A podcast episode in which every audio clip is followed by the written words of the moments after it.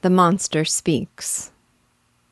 It was at this point in the novel that, for me, the story took a dramatic turn.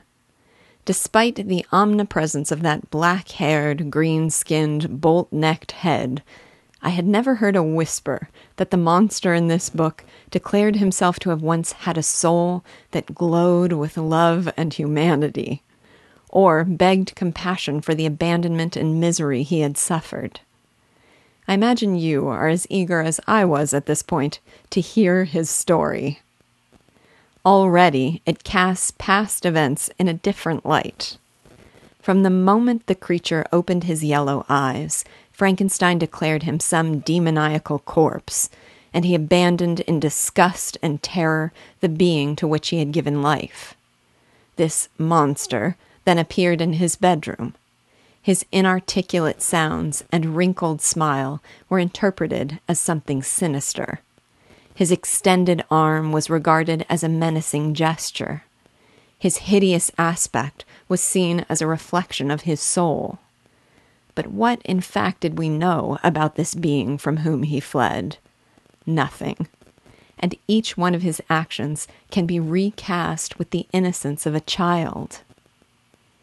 It should also be said that, as surprising as the words the monster spoke, is the simple fact that he spoke, and so eloquently.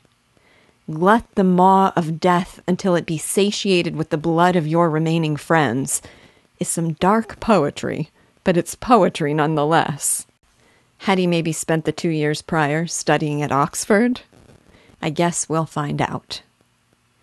We now know that the monster felt abandoned by the one who was his father, or even his God, scorned by the society of men, and therefore utterly and miserably alone.